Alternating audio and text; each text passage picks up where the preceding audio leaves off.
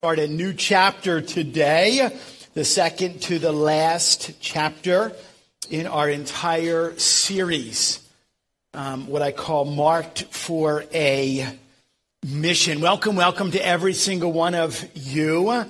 If this is your first time visiting with us, a special welcome to you. Or if you have been here for like the last 10 years and you haven't missed a Sunday, um, let me tell you this there is a word from the Lord, from this word to you. Not, not from a man. There is a word from the Lord for you this morning. I don't know about you, but I find that amazingly encouraging. Um, Brad and Trisha, uh, Rachel and Joseph, welcome, welcome. It is always a delight uh, to have the Hendersons home. I, I, I met uh, Brad when he was about four years old um, and have watched him grow and mature as a young man. Uh, there are many things that I love about Brad. One of them, and probably more than anything else, is that he had a he has a really hot sister that um, 28 years ago, last Saturday, um, I married, and it is an absolute privilege um, to call uh, Wendy, my wife. Grandma and Grandpa Henderson are here visiting from Florida as well, as well as Brad and Tricia. Uh, we are most blessed um, by God's grace. We're at a really interesting place right now as a church.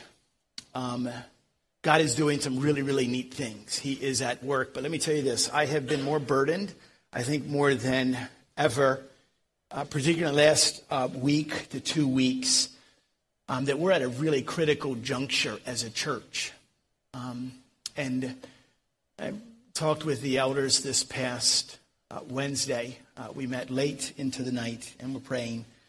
Um, and have decided that we need to commit time to the Lord specifically in prayer as a body. Um, and so I, I know that we are to pray for our brothers and sisters in Guatemala and Tanzania and other places, but we also have a responsibility to pray for the mission field of Lock Haven, um, Pennsylvania. I had just had, I've had so many faces and names that just come across my, my mind that we need to be lifting up before the Lord in prayer. So what we are going to do, and I would encourage you every single, every single day, uh, for 30 straight days for the month of September, we are going to be meeting here at 7 o'clock to pray, to pray specifically for the mission field of Lock Haven. Um, I would encourage you to be there. I don't think any one of us will be able to be there every single day, but we will strive to be here as often as possible to spend time together on our knees before the Lord. Um, as we know that He has called us at a really necessary time to present the full truth of the gospel. E- even this message today um, there's parts of the gospel that are really, really hard for us to process. There's parts of the gospel that in, in, in our flesh, in my flesh, we talk about the, the guilty being completely set free. And that, that rubs us the wrong way, and yet that, that's us, that's me. And we have to be mindful of that as we continue to strive to do the work of the gospel in this particular community. Let, let's first and foremost pray. Let's commit our time to the Lord and ask Him to speak to us, and may, may we hear from Him. Father, we love you, and we just thank you for the privilege you've given to us to meet one more day, one more time. I thank you for every single person that's here. I thank you, Lord, for the reports of what you're doing overseas. I thank you, Lord, for um, families that desire to raise their children according to your word. I thank you, Lord, for us being afforded an opportunity to come and lift up our voices in song and worship, acknowledging that you are the cornerstone, you are the foundation and the rock of everything. God, please now guard me, my mind, my mouth. Um, may you speak and may we together hear and learn. We ask this in the strong and powerful name of our Savior the Messiah, Jesus. Amen and amen. have you, um, we're in church, we got to be honest, okay? You ever get pulled over for speeding before? Ever maybe creep over? It says 55. Maybe you did 56 one time. And, and in that one moment, there's blue lights and there's this feeling like it's like, oh no, you know? In my, in my um, younger years, it's better now. In my younger wild days, I, I struggle with speed limits. Like just when it says like this. And so I have to confess to you that I have grace. We extend grace to one another. Okay, I have been pulled over and got a speeding ticket in Pennsylvania before, as well as New Jersey, New York, New Hampshire, Maine, Georgia, Florida, and Idaho. I've been in Idaho one time. Do you realize? And I am telling the honest truth. They raised the speed limit in Idaho. There are, there are roads that you can drive 80 miles an hour. We took pictures. I'm like, this is so cool. And I got a speeding, matter of fact, there are more speeding tickets given in Idaho than a lot of other states. Like just creep it up and it really doesn't matter we want to cross that line. And what's interesting is this. Every single time, and don't look at me like I'm the only guy that's ever got pulled over here, okay? Like I'm getting some like, what is interesting is that whenever one gets pulled over, for some reason there's this thought, there's this idea about what about the black BMW just passed me a little while back? Isn't that true? Like, how, how come, like, what, what was it about? Like, why did you have to catch me? There's someone else that's worse than me. Yeah, I'm guilty. All right, I did 57 and a 55. But yet, yet there's, there's this automatic pointing fingers at how did you miss him? Why does he get to go free? In a sense, there are elements of that very thought that have been given to us in our hands that we are now to offer to those in the very community that we are called to live in. The guilty set free. And we see that in this text here this morning in Mark chapter 15, the first 15 verses. Let's, let's reprime the pump a little bit. It's been a while. I know there's a lot of narrative, there's a lot of story. I've been looking at the final week, the final days of the formal ministry of the Lord Jesus Christ. Now we are literally in the final hours. The final hours.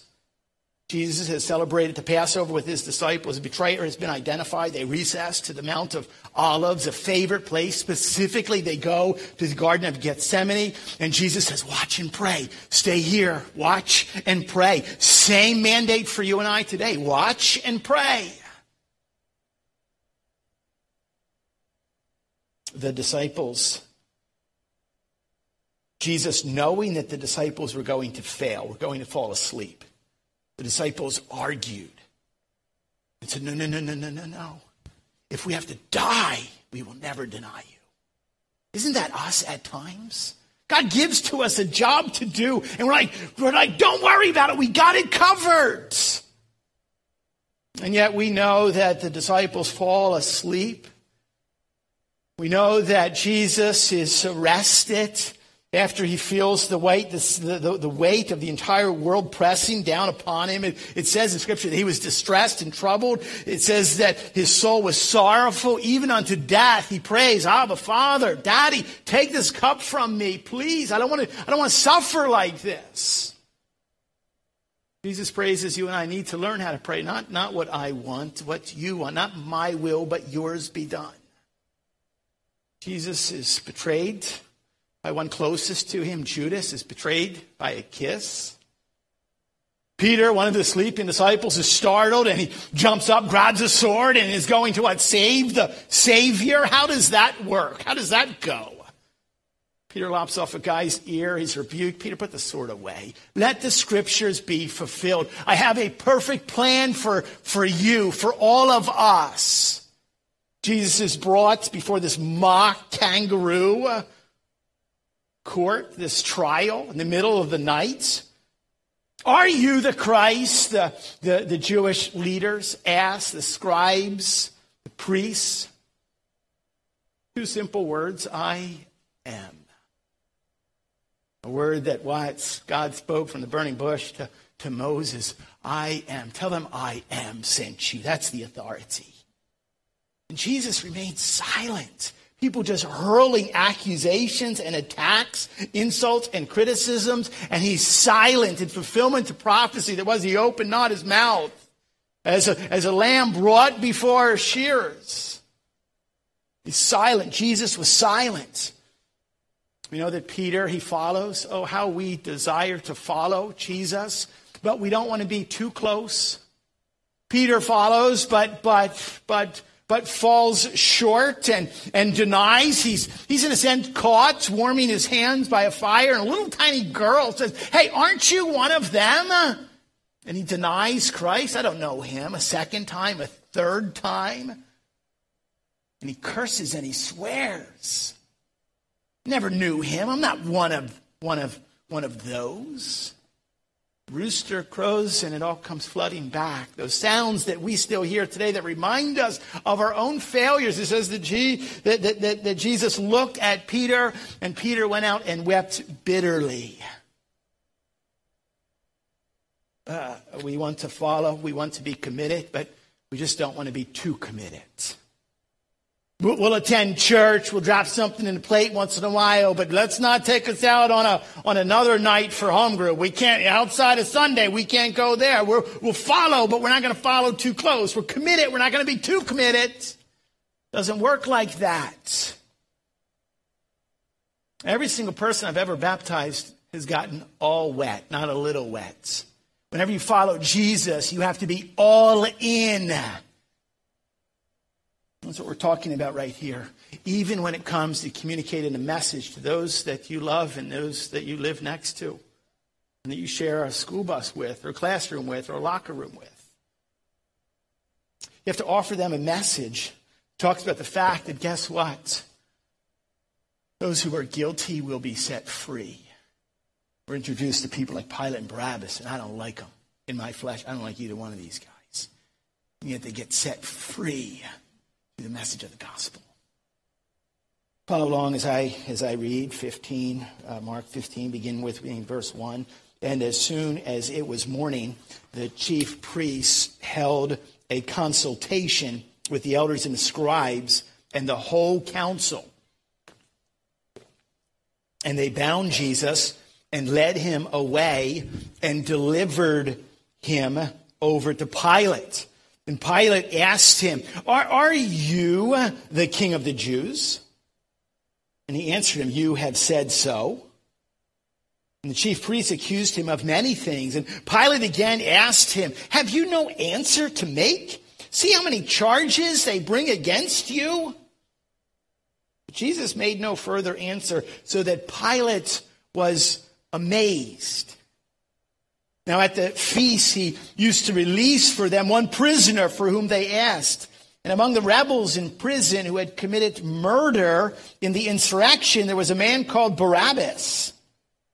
The crowd came up and began to ask Pilate to do as he usually did for them. And he answered them, saying, Do you want me to release for you the king of the Jews? For he perceived that it was out of envy that the chief priests had delivered him up. But the chief priests stirred up the crowd to have him release for them Barabbas instead. And Pilate again said to them, Then what shall I do with the man that you call the king of the Jews? And they cried out again, Crucify him. Pilate said to them, Why? What, what evil has he done? But they shouted all the more, Crucify him! Kill him! So Pilate, wishing to satisfy the crowd, released for them Barabbas, and having scourged Jesus, he delivered him to be crucified. 15 verses. It's a relatively long text, but it can very easily be summarized by a few words from verse 12. It is in the form of a question. A question that is asked by a maniacal, self absorbed, self centered, He's confused. He is certainly a crooked Roman ruler whose name was Pilate. You can add Pilate to a long list of really dark figures that have all contributed to the murder of Jesus Annas and Judas and Caiaphas, Herod.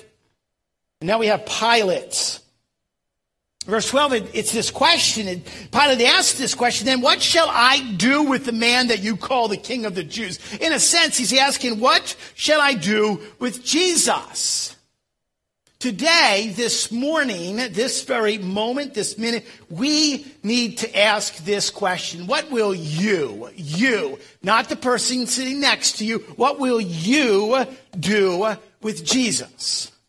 Realize this is the ultimate question that every single human being that has ever walked or lived or breathed on the face of this planet, every single person has got to answer. And let me tell you this, the eternal destination of every single person will be determined by how they answer that question.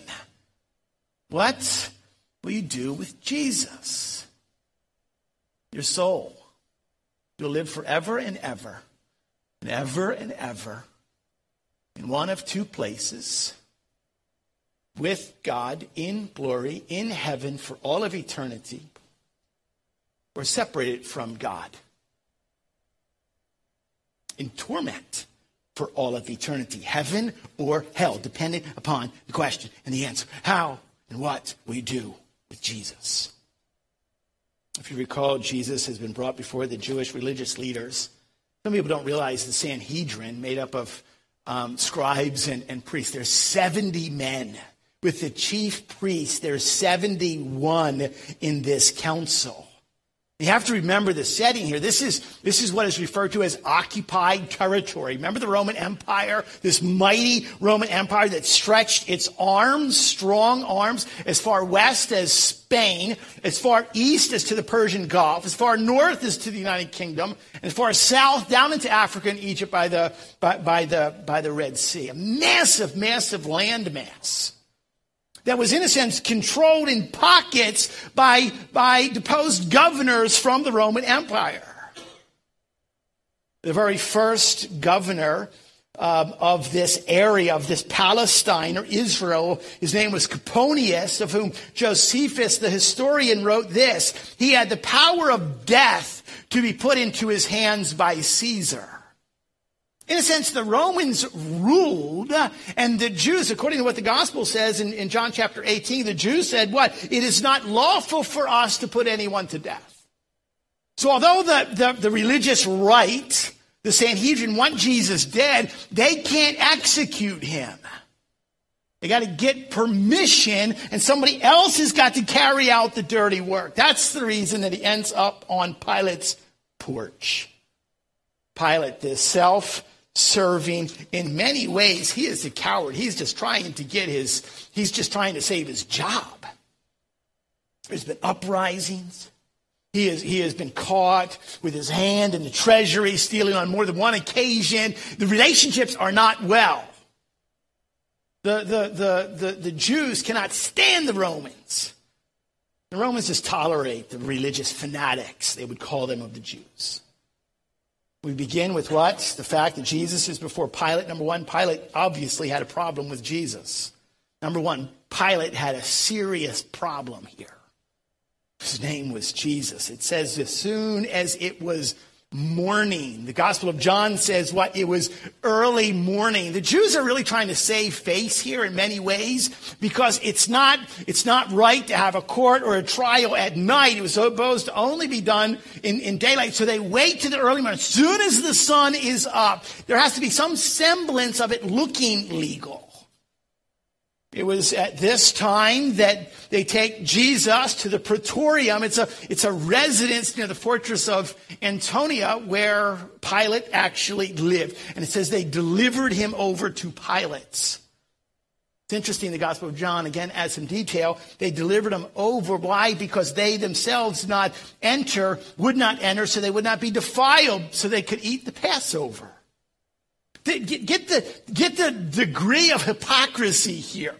They want a man to be murdered. They want him to be unjustly killed.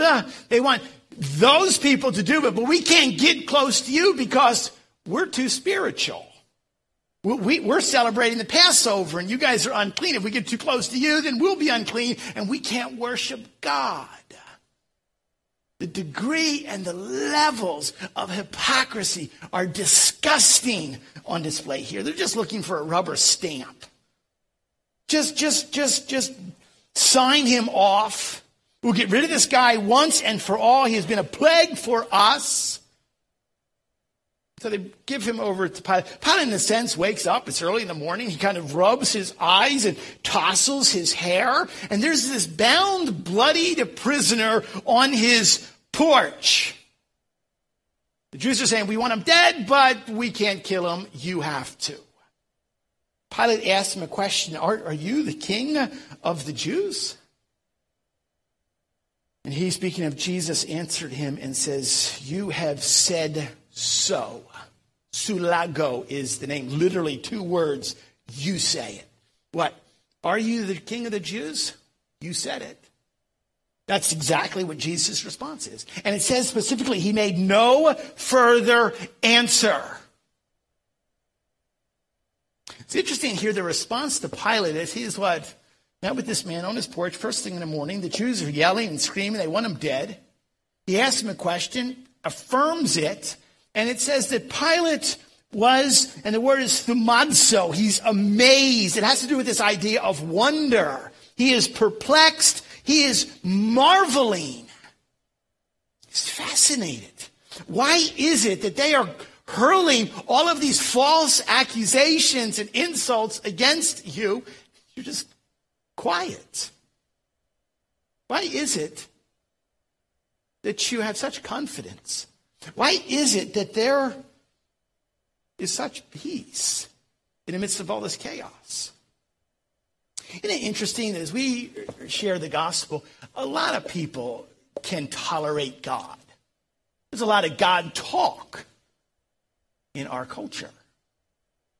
But when we get specific, the name Jesus, that's where things begin to get a little dicey. Well, who do, you, who do you think? And why is it that you're Jesus? And even today, even today, 2,000 years after this, people are still fascinated. Jesus.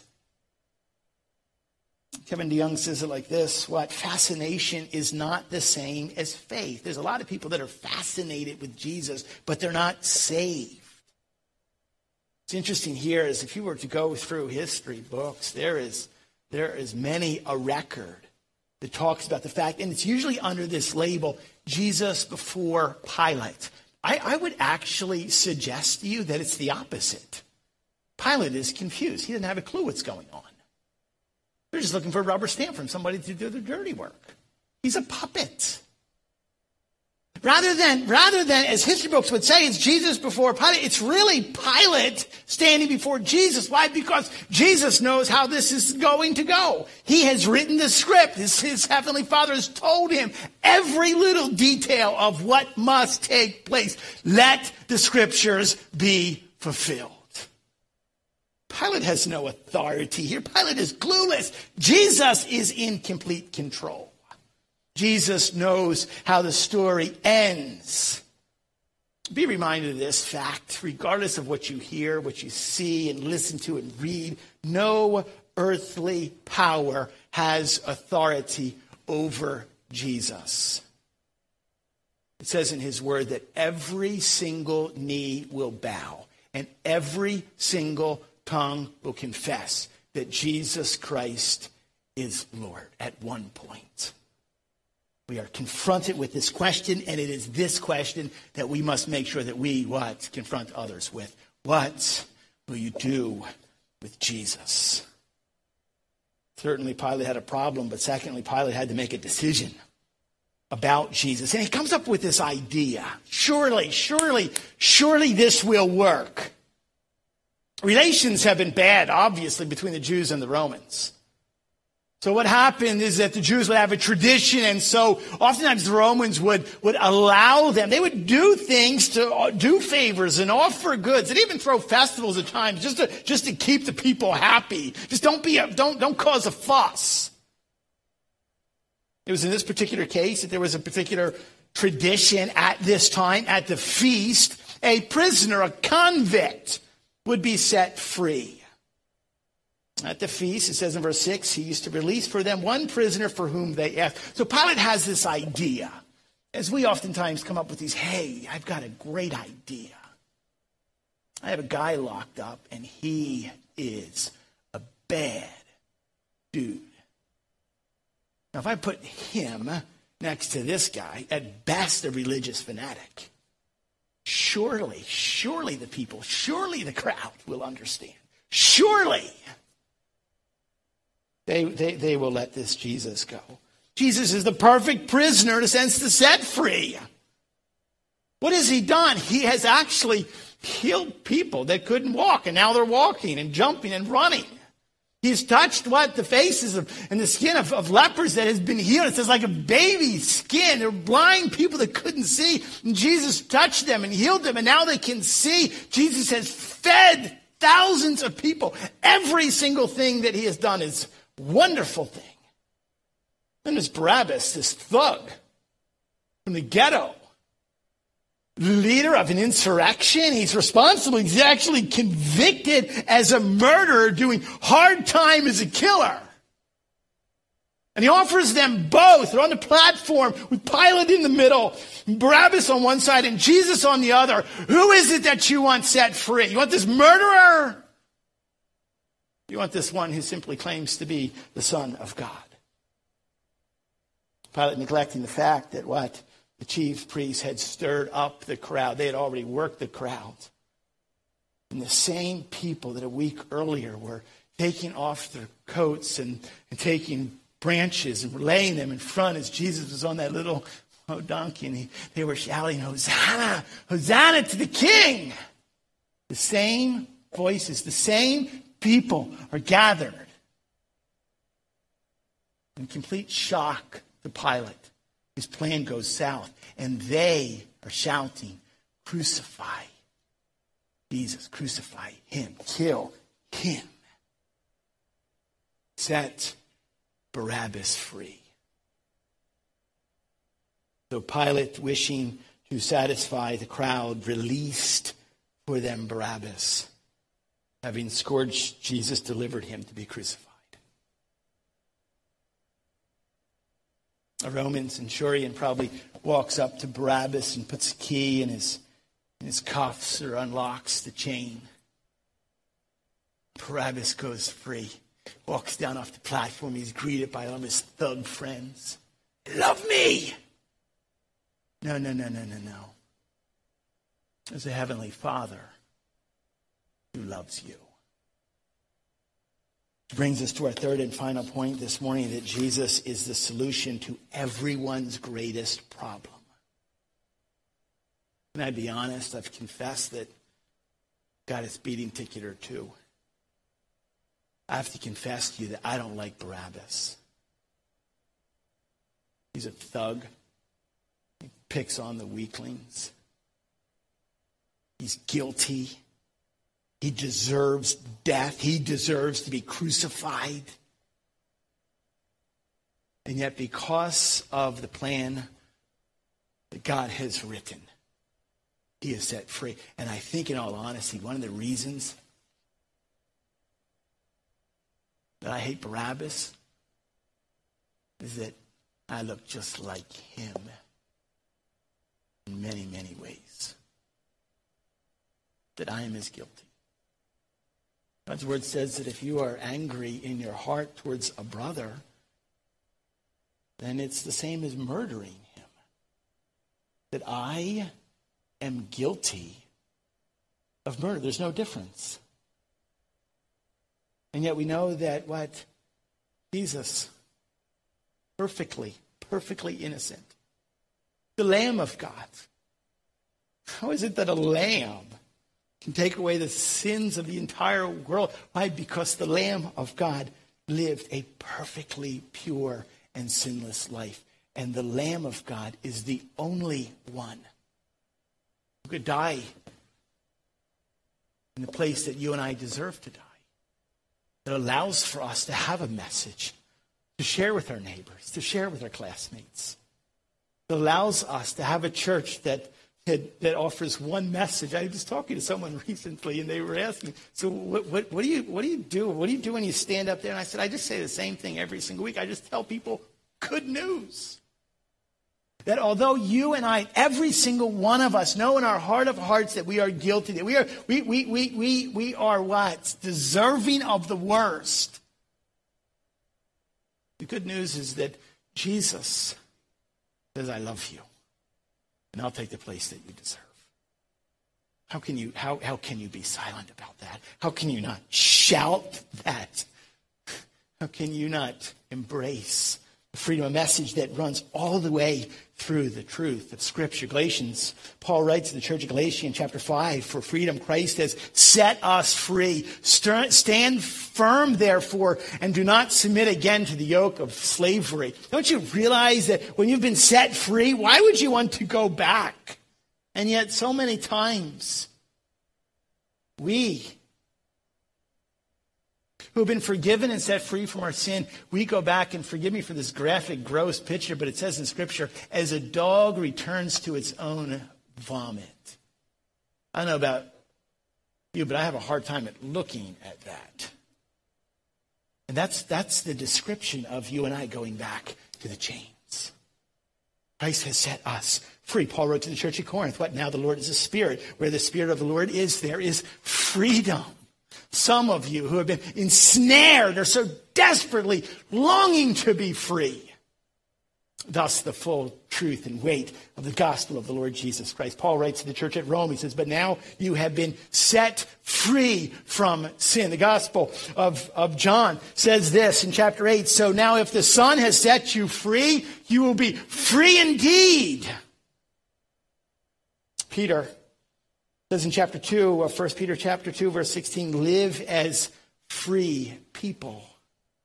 And later Peter, remember Peter the one who what?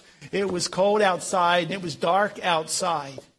He's warming his hands and he denied Christ. Later Peter writes these words that I, I know as Jesus turned and looked at Peter and Peter went out and wept bitterly. That was this phrase he writes in 1 Peter chapter 3, verse 18, Christ also suffered once for sins, the righteous or the just, for the unjust.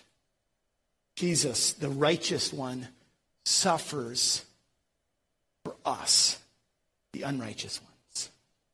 And we got a problem with why is it that he doesn't get caught? No, no, no, don't, don't worry about that other person who didn't get pulled over. You worry about the fact that we, like Barabbas, are deserving of the worst. And Jesus says, No, no, no, I will take your place. In closing, this is hard. This flies in the face of everything that you will hear in this entire world, but you need to learn to see yourself as guilty, not innocent. There's no little white lies. There's no good work. You can't go to church enough. You can't look the part, talk the part. We are all sinners. All fall short of God's glory. Know, secondly, that Jesus was perfectly innocent who died in the place of the guilty. Jesus, the Lamb of God, John the Baptist saw him and said, Behold, Lamb of God who takes away the sins of the world. Thirdly and finally, trust that Jesus died for you so that you can be forgiven and you can be set free so that you can tell others how they can be forgiven and they too can be set free. What will you do with Jesus? Father, we love you. We thank you for we thank you for the gospel. We thank you for this reminder that it's hard to hear. It doesn't seem right, doesn't seem fair. But we thank you for your love for us. God, help us to be faithful. Help us to be fervent in our witness in the community you have called us to be a part. We ask this in Jesus' name. Amen.